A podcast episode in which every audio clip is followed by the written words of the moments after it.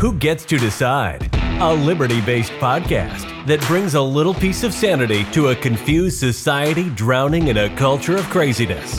And here is your host, Seth Martin. Well, all right. Happy New Year to everybody. Thanks for joining the show today. Hope everybody's had a fantastic new year and has great plans for 2022. I know I do. Well, today I'm, I'm back to January 6th. I mean, this thing's just not going away. I think it's clear. And um, there's just a lot of craziness happening around this. Um, some of these clips I'm not even going to play because uh, Liz Cheney, people like Liz Cheney and Adam Schiff are just the worst of the worst of the body politics. So I don't even want to play their their clips. Uh, Adam Schiff is just a straight up liar. I mean, the guy, he pretty much his stripes were on display during the whole RussiaGate thing. Um, but this January 6th thing is is not going away, and and I think I think this, and I think the uh, censorship stuff that's happening, cancel culture. I think all these things are related, and I'm going to try to make a case for that. And I think it it involves the lack of one party in this country to examine the details and the facts around certain things. So, for example, January 6th is kind of a response to um, just all the stuff that happened to Trump while he was president. I think, you know, the Russia gate, just the constant. I mean, these people, and I've said this before, but these people were basically robbed of their president. They they they elected a guy who never really got to do much of anything because he was just constantly being hounded by the media and by the uh, opposition party. And, you know, when you don't, the media, you know, when it doesn't, uh, you know, really examine certain things and just kind of says, you know, kind of writes it off as, wow, you know, that's a big nothing burger, you know, there's, that doesn't need to be examined. Or, you know, the election in 2020, when admittedly strange things happened, like they stop counting votes at midnight, or just the complete lack of acknowledgement that Democratic Party attorneys were changing election laws all over the Midwest and uh, uh, battleground type states. I mean, there was there's just no examination of those facts at all. It's just it's just straight to all the stuff that happened on January 6th and the fact that Trump stood in front of the camera over and over again and you know asserted that the election was stolen. You know, all these things I think build um, build up pressure for people because then they feel like that they're not being represented. You know that that their voice is not being heard, and so I'm going to try to tie this January 6th together with some of the censorship and cancel culture.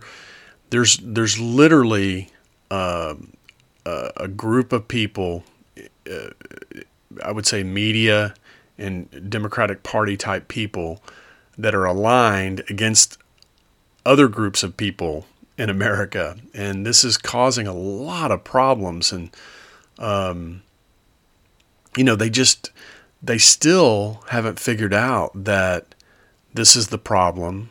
There's no introspection whatsoever um, within the media or the Democratic Party. And it just keeps building, and they keep doing the same thing. So let's dive right into these clips and see where the conversation takes us. Fiona Hill, assess assess America as if we were looking at another country. How weak is our democracy? right now? Well, I think the points that we just heard uh, Bart make uh, are very important. Um, if we were looking at other authoritarian regimes, and I'm saying, like I'm saying, other authoritarian regimes um, around the world, because what Bart is describing here is the hallmark of an authoritarian regime. Uh, the, the uh, ability to remove people who stand in the way uh, from, uh, you know, basically the point of view of maintaining the democratic institutions, uh, the ease in which uh, that is possible to get rid of any opposition both within the system and also within uh, the political party apparatus as well. Uh, these, again, are hallmarks of things that we've seen historically and uh, also internationally.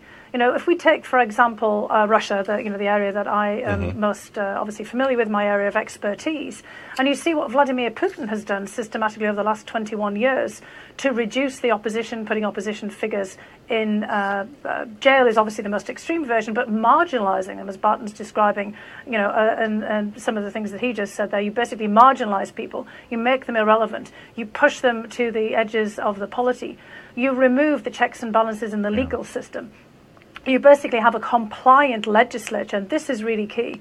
I think that point that uh, Barton said we have to, you know, really bear in mind in what you just said, Chuck, about the uh, House uh, and both the Senate being in Republican hands. Uh, those loyal uh, to Trump, that is, I mean, not Republicans who uh, want to actually maintain the infrastructure of democracy here. That will be really critical because when you have a compliant legislature and you have an executive that uh, holds all of the, the power in its, uh, its possession, that's when you're really in trouble. I think it's amusing that these people sound so serious because they're you know they're they're complaining about what Trump is doing, right? But their lack of self-awareness really is staggering because this lady is some sort of Russian expert, right? And she's talking about um, how in Russia they put opposi- opposition figures in jail. And I'm sitting here thinking, oh, you mean like on January 6th, all these 700 people they rounded up and and threw them in jail, and some of them are still there without bail or without any kind of hearing or anything for essentially trespassing, maybe some of the most egregious crimes might be damaging property or something. But you know, she gives this example of Russia and just and just is totally unaware of the fact that we just did that here in this country. Or she brings up um, the marginalizing people. Oh, you mean like cancel culture? You know, like we don't like something that somebody says and we just cancel them. Uh, that's our that's kind of our form of censorship is just remove them from the medium uh, that was providing them whatever microphone they had. And then and then she talks about a compliant legislature. I'm, th- I'm thinking well she's talking about right now i guess you know because we have a she's talking about the executive being lined up with the legislature and having a compliant legislature and to me, she's just describing what we have now and and how um, they're trying to ram stuff through. And you'll hear Peter Meijer talk about this in, in a little while. But um, I don't know, the whole removal of democratic institutions that she talks about, uh, I'm sitting here thinking, oh, you mean like running into battleground states and changing the election laws within the courts? You mean like that? So, I mean, it, it's it's interesting how they complain that, about this stuff about Trump, but but then they're really just it's like they're talking about themselves. Fiona Hill, you testified in the first impeachment against Donald Trump. There was an attempt at a second one. Both failed. Um, how are those going to look in five years? Well, if you mean from the point of view of historians, I think people will look back at this whole period uh, that we're describing here and see that this was a major tipping point in uh, United States politics, a tipping point in pushing us in a direction that I think most people would not have envisaged if we look back, you know, kind of perhaps uh, to 2010, for example. I think we've got a long tail of events here, uh, as Bart is describing. We've had, you know, the Great Recession, the financial crisis, you know, tipping an awful lot of people into uh, a, a, kind of financial crisis. Some of Robert Pape's uh, work at the University of Chicago also looked at uh, the backgrounds of uh, some of the insurrectionists financially, and some of them had taken a hit mm-hmm. uh, in the Great Recession. Then there's that demographic tipping point uh, that he was describing there. And then there's the political tipping point. All of these are sort of fitting together. Yep. And when you look at other countries that have gone into civil war, all kinds of civil crisis and political crisis, you see the same hallmark. And you also see um, a lot of people standing around basically saying, look, that couldn't possibly happen here. Yeah. And that's the problem that we face right now, a year on, is that some people still cannot grasp the peril that we're in and the risk that we have to our democracy looking forward. I think there's quite a few people that see this tipping point that she's talking about. I think the problem is they just see it differently. Um, they see, uh, well, let me just talk about me. Um, you know, libertarians in general see government as the problem, power is the problem, and the lack of liberty. You know, she brings up uh, the Great Recession and the financial crisis. Well, look at what the government res- response was to those things. I mean, there was a lot of people sitting around uh, like me saying, "No, we shouldn't bail out the banks, and we we should we should let you know the economy restructure." We shouldn't just layer on more debt. Some of these people are cronies and they need to go out of business and let uh, people who aren't cronies, who aren't going to use the government, uh, get in there and, and, and provide real quality services for consumers. I mean, have we forgotten about, you know, the the Occupy Wall Street movement? I mean, that was that was primarily liberals um, but they were more or less ignored. I mean, they just, you know, the political class just ignored those people and did what they wanted to do. And so, you know, again, you have this repeated, uh, these people pretend to uh, represent certain groups of people, but then they, when when faced with um, a decision, a tough decision, they make the wrong decision every time, or they make the decision in favor of the political class or the elites. And this is uh, this is a pivotal part of this angst that these people are talking about. So I think they're just completely misreading the tea leaves on this deal, and and that's why. Um, that's why they can't seem to fix the problem is is they, they don't they don't understand the problem.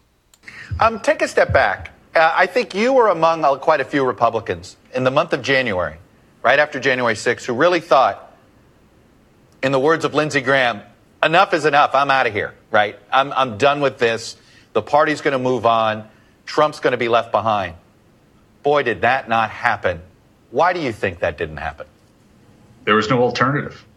There was no other path. And given how President Biden, um, when he was elected into office, you know, said he would be moderate and look for bipartisan solutions. But then after, uh, and frankly, I, I, blame the former president for this. After we lost the two Senate seats in Georgia and the Senate flipped, uh, it became uh, an exercise in trying to be an LBJ or FDR style presidency and enact transformational change in the absence of any compelling mandate from the American people to do so. So that gave the rallying signal. Uh, that created uh, a very steep divide. And at the end of the day, uh, there's no other option right now in the Republican Party. And I, that's a, a, sad test.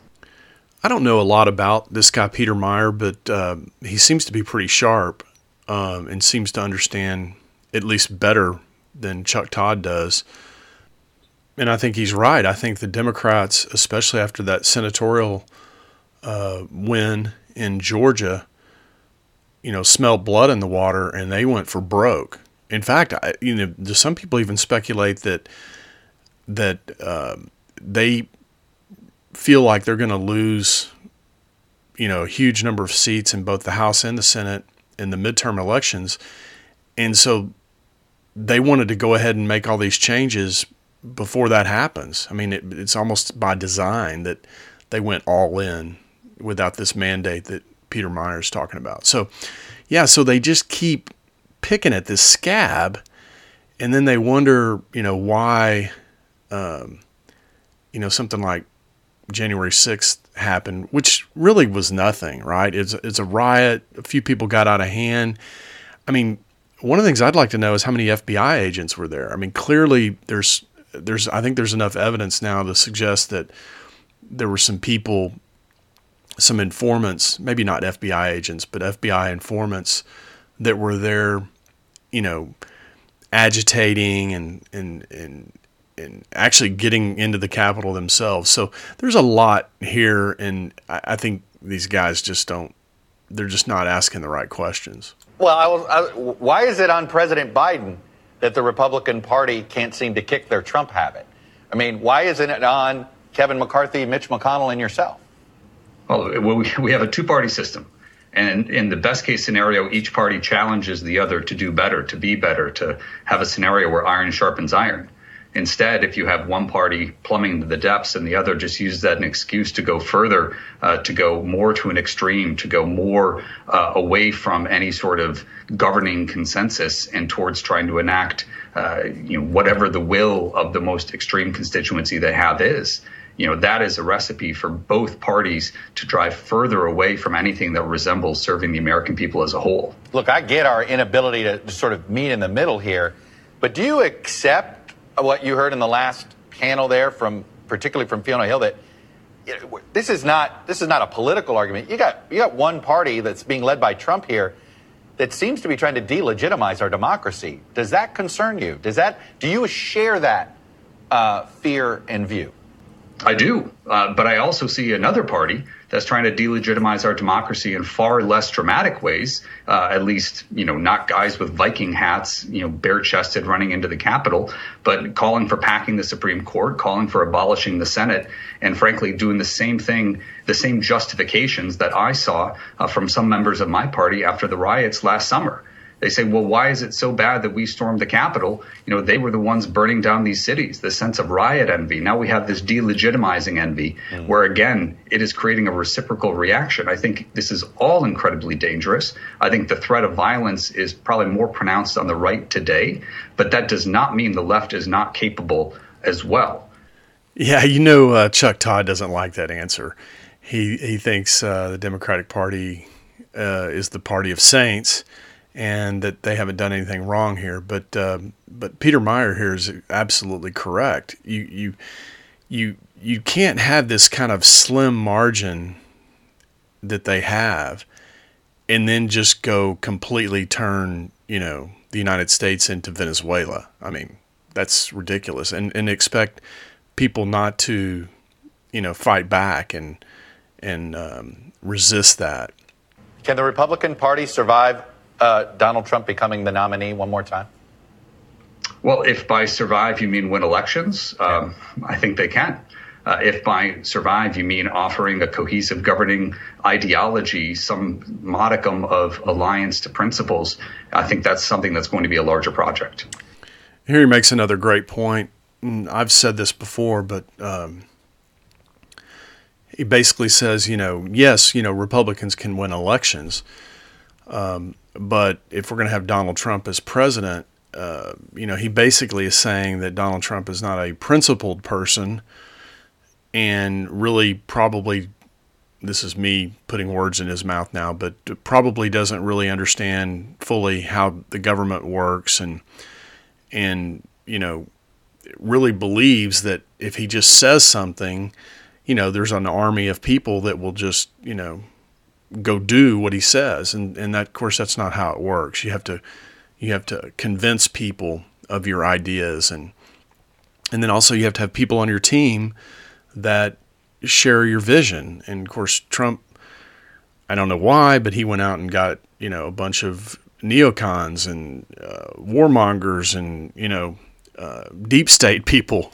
on his team which just you know demonstrates Peter Meijer's point that he doesn't really know what he's doing. Now, now, that doesn't mean he's you know wasn't effective in you know uncovering a bunch of uh, corruption and and and you know media bias and all the stuff that happened during his presidency, but it, it does mean that he's not going to be able to get a lot done without a lot more knowledge about how government works and specifically how this government works and who the right players are so that he can find the right ones that share his vision.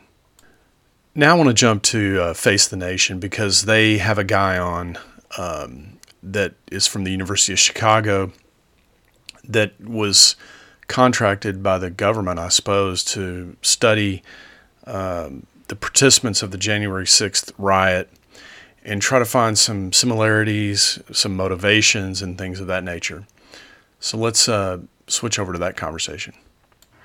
We want to take a closer look now at the 725 people who've been charged for their roles in the attack on the Capitol. Who are these individuals and what can we learn from their backgrounds that can help us understand the political violence that we saw that day on January 6th? Joining us now is Professor Robert Pape of the University of Chicago. Uh, Professor, I know you've studied insurgencies in war zones. You're working with the Pentagon now. I mean, you're looking at what is happening in the United States. And one of the things that was chilling to me was that you found the majority of those who attacked were not affiliated with any organized militia. They were everyday people.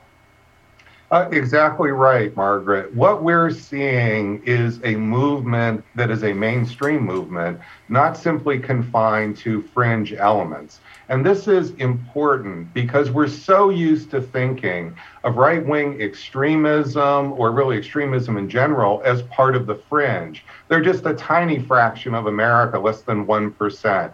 And they come from um, people that are economically destitute, many often unemployed. Well, that's not what our studies of the January 6th, those who broke into the Capitol on January 6th, show, or the, our studies of the insurrectionist sentiments in the country. I would love to know how much this how much money this guy made because you know if you just watch the videos from January 6th what you see is you see a bunch of you know gray-haired white people many of them you know a little bit overweight. I mean these are not you know hardened terrorists. And I, I just I mean somebody owes some of these people an apology because literally for months, for the whole year, they've they've deemed these people white supremacists and so on and so forth. I think some of them are, you know, it looks like some of them are lawyers and doctors, and some of them own businesses. Some of them work in businesses at very high levels. I mean, these. So uh, the the point here, though, is not to really pick out all these people, but the point is it's mainstream, right? And so for a, a solid year, the Democratic Party has been calling a huge group of mainstream voters terrorist and white supremacists. And I think this is going to be a big, big problem for the Democratic Party um, come 2022 and maybe even beyond. I, I, they may have alienated people to the point where nobody can vote for them Uh, you know, for the next 20 years or something. And what you found is that some of these people were, were business owners. They were employed. These were people who had something to lose. They were putting things at risk when they went to Washington and carried out this violence. absolutely. Very striking finding is their economic profile. Over half of the 700 who broke into the Capitol, who've been arrested so far for breaking into the Capitol, are business owners, CEOs, uh, from white collar occupations, doctors, lawyers, architects, and accountants. Only 7% were unemployed at the time of their January 6th insurrection, uh, nearly the national average. This is very different than we're used to seeing from uh, right wing extremists, um, where typically 25%, 30% of right wing violent offenders are unemployed, and virtually none are CEOs or business owners. So I think this is really interesting, and, and I think it's one of the most interesting things about it is it's it's really what happens when you don't, you know, deal in reality. And I think I, you know, I, I've been thinking this for some time that there are groups of people in this country that see completely different realities than what exists. I mean, all this white supremacy stuff is a great example, or racism, and I mean, I, I you know, I live in a uh, an area that has a, probably one of the most culturally diverse con- uh, in the whole places in the whole country, uh, Houston, and there are tons of different people. We have Indians, we have Asians, we have or, uh, you know Chinese people, we have Japanese people, we have blacks, we have Hispanics uh, from all over different places of in Central and South America and Mexico and places like that. I mean, this is a huge, diverse place. And I don't see anything like what these people are talking about in terms of racism or white supremacy. The other thing to note about this commentary is, you know, she makes a comment or he makes a comment that uh, these people had something at risk. Well, isn't that the kind of people that we want voting in America? I mean, if you show me, and I don't, and I don't have anything against any of these groups I'm going to mention, but if you show me 50 homeless people, and then you show me 50 people who have careers, own property, you know, have something to lose, I, I would I would be more inclined to align myself with the people that have something to lose than people that don't have anything to lose. I, I just think that's a, a, better way to govern society. Now, that doesn't mean we kick the people that don't have anything to lose to the curb, but it what it does mean is, you know, I don't want people that don't have anything or don't have anything to lose to vote my liberty away from me or my property away from me. And I'm sure these doctors and lawyers and whoever else whoever else was there, they feel the same way. And what reasonable person wouldn't feel that way? Further, if we look at uh, their relationship to the militia groups, um, so only 13% of those who broke into the Capitol on January 6th were members of militia groups like the Oath Keepers or extremist groups like the Proud Boys. Uh, that means not nearly 90% were not. Yeah, that's right. 90% were just regular Americans uh, thinking that they had a voice and that they could exercise that voice in the nation's capital. Boy, were they wrong. They didn't realize who they were dealing with. That wasn't the people's house. That was the house of all the professional criminals and cronies that govern our society. And to use a page out of uh, Fiona Hill's playbook, we got to marginalize these people. We got to throw them in jail. We got to isolate them. We got to get them, have them lose their jobs. Uh, we got to teach them a lesson. Yeah, just like Putin would do. So, yeah, you know, if you look at this from just a slightly different perspective, you know, this whole deal looks quite a bit different. So, if these people believe in what they were doing, who were they getting their information from? How could they truly uh, put everything on the line and carry out this violence? Like, who is telling them what to do? Well, we can see their media consumption from uh, uh, surveys that we've done after our studies of who broke into the Capitol. We find that fully 21 million people believe two radical beliefs in America today. One, that Joe Biden is an illegitimate president, and two, that the use of force to restore Donald Trump to the presidency is justified. And their media sources of those 21 million uh, they come from 42% of the 21 million. Their main media source is Fox News, Newsmax, One America. That is mainstream conservative news. Their second most prominent news source uh, is actually liberal and centrist media like CNN, NPR, CBS. And you might say, well, how could that be? It's because often when people watch uh, ideas they disagree with, that makes them angry only 10% of the 21 million are getting their news mainly from right wing social media like Gab or Telegram. You know what I've found is that most people that are pretty smart have a pretty good BS detector.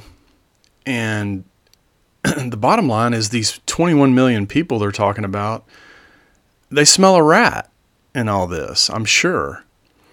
And if they they don't want to be propagandized all day. Okay, so they want to go find somebody who's talking about um, information in a different way. The other thing that's important to point out here is that you know this is the government researching 21 million Americans, and it almost reads like an intelligence report, like you would hear, you know, maybe the president would hear about Al Qaeda or something in the Middle East. So this is very concerning uh, to me, and it should be to all Americans that the government's spending resources, you know, looking into this kind of stuff. President Biden has said that, that he believes racism uh, was a key part of the attack on the Capitol on January 6th. Have you seen anything that bears that out to be true? Uh, race is an element and race is a driver. So when we look at the counties that the 700 who broke into the Capitol came from, where they live, what we see is um, over half live in counties that Joe Biden won. Uh, they don't mainly come from the reddest parts of America. They're coming from San Francisco, Los Angeles, Chicago, New York City, Philadelphia, Houston, and Dallas. So, how come Joe Biden can say, I believe race is a factor? But then Trump can't say, I believe that the election was stolen. I mean, that's crazy when you think about it. But the thing to point out here about this comment is is man, these people they know where you live. I mean, they've studied this down and and, and determined where people live. And what's interesting is they live in places that are primarily democratic. Well, maybe the fact that I mean, what this tells me is this tells me there's going to be some sort of alignment with people moving from one place to another because if they can't escape uh, the craziness that's that's in these blue cities, which is what this sounds like. This is what the evidence the guy is basically presenting. Is you got, you know, uh, some Republican type people surrounded by a bunch of, you know, Democrat people, and it's it's making them crazy enough that they want to go march on the Capitol. So, what does all this mean? What do we have to be concerned about? Well, I think what we have to be concerned about is our political process devolving into, you know, show trials, which we saw plenty of that under Donald Trump. We saw two impeachments. We saw uh, a special prosecutor we saw a lot of people lie to Congress and get away with it. Uh, that, getting back to the special prosecutor, we saw a guy who clearly didn't have anything, spent almost two years, or maybe it was more than two years, investigating nothing. And this makes people very uneasy, and it should. It should. And I'll tell you why, is because government is the opposite of liberty. And liberty is what people want. Freedom is what people want. I think in the trailer for this podcast, I said, look, the, the, the biggest struggle, the struggle of history, is a struggle between liberty and tyranny. Those that want to be free and those that want to rule over those that want to be free. And make no mistake, these people up there in Washington, D.C., they want to rule over you. And it's not even enough to rule over you and have the satisfaction of them being in leadership. They want to rule over you and control you, which obviously is not liberty. So I had a whole nother segment that I wanted to talk about where I was going to tie these things together. This January sixth uh, event and the and the left's response to it with a talk that uh, Glenn Greenwald gave about uh, independent journalism. And I think these things are linked because, uh, and I'm I'm going to try to make the case uh, on the next show when I play these clips, but what what's happening? The reason people are getting quote unquote violent is, I think, one of the big reasons, one of the big factors is this speech control, this um, this uh, kicking people off platforms, um, canceling people, cancel culture in general. Because if people can't express their ideas and if they're not able to uh, communicate those ideas to a group and banter back and forth about what's right, what's wrong, what's true, what's false, what what ends up happening is people do tend to resort to violence because there's no outlet for that for that communication. And so, in the next show, I'm going to play some clips from Green, uh, Glenn Greenwald uh, on a talk he gave, and I think it was really good. Most people haven't heard it, so I think uh, I think this will be interesting to you. In the meantime, thanks for coming in. Thanks for listening. Um, if you like the show, share it uh, with a friend or a neighbor, uh, somebody you, you like, or like I said, even somebody you don't like.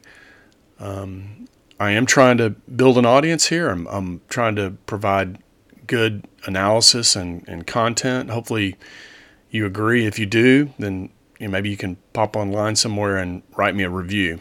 But, um, you know, who gets to decide is all about liberty. That's really the key. Because if you get to decide every decision for your life, then you're then you have a lot of liberty. But if other people are making decisions for you or telling you what to do or giving you mandates, uh, this, that, and the other thing, you're not free in America.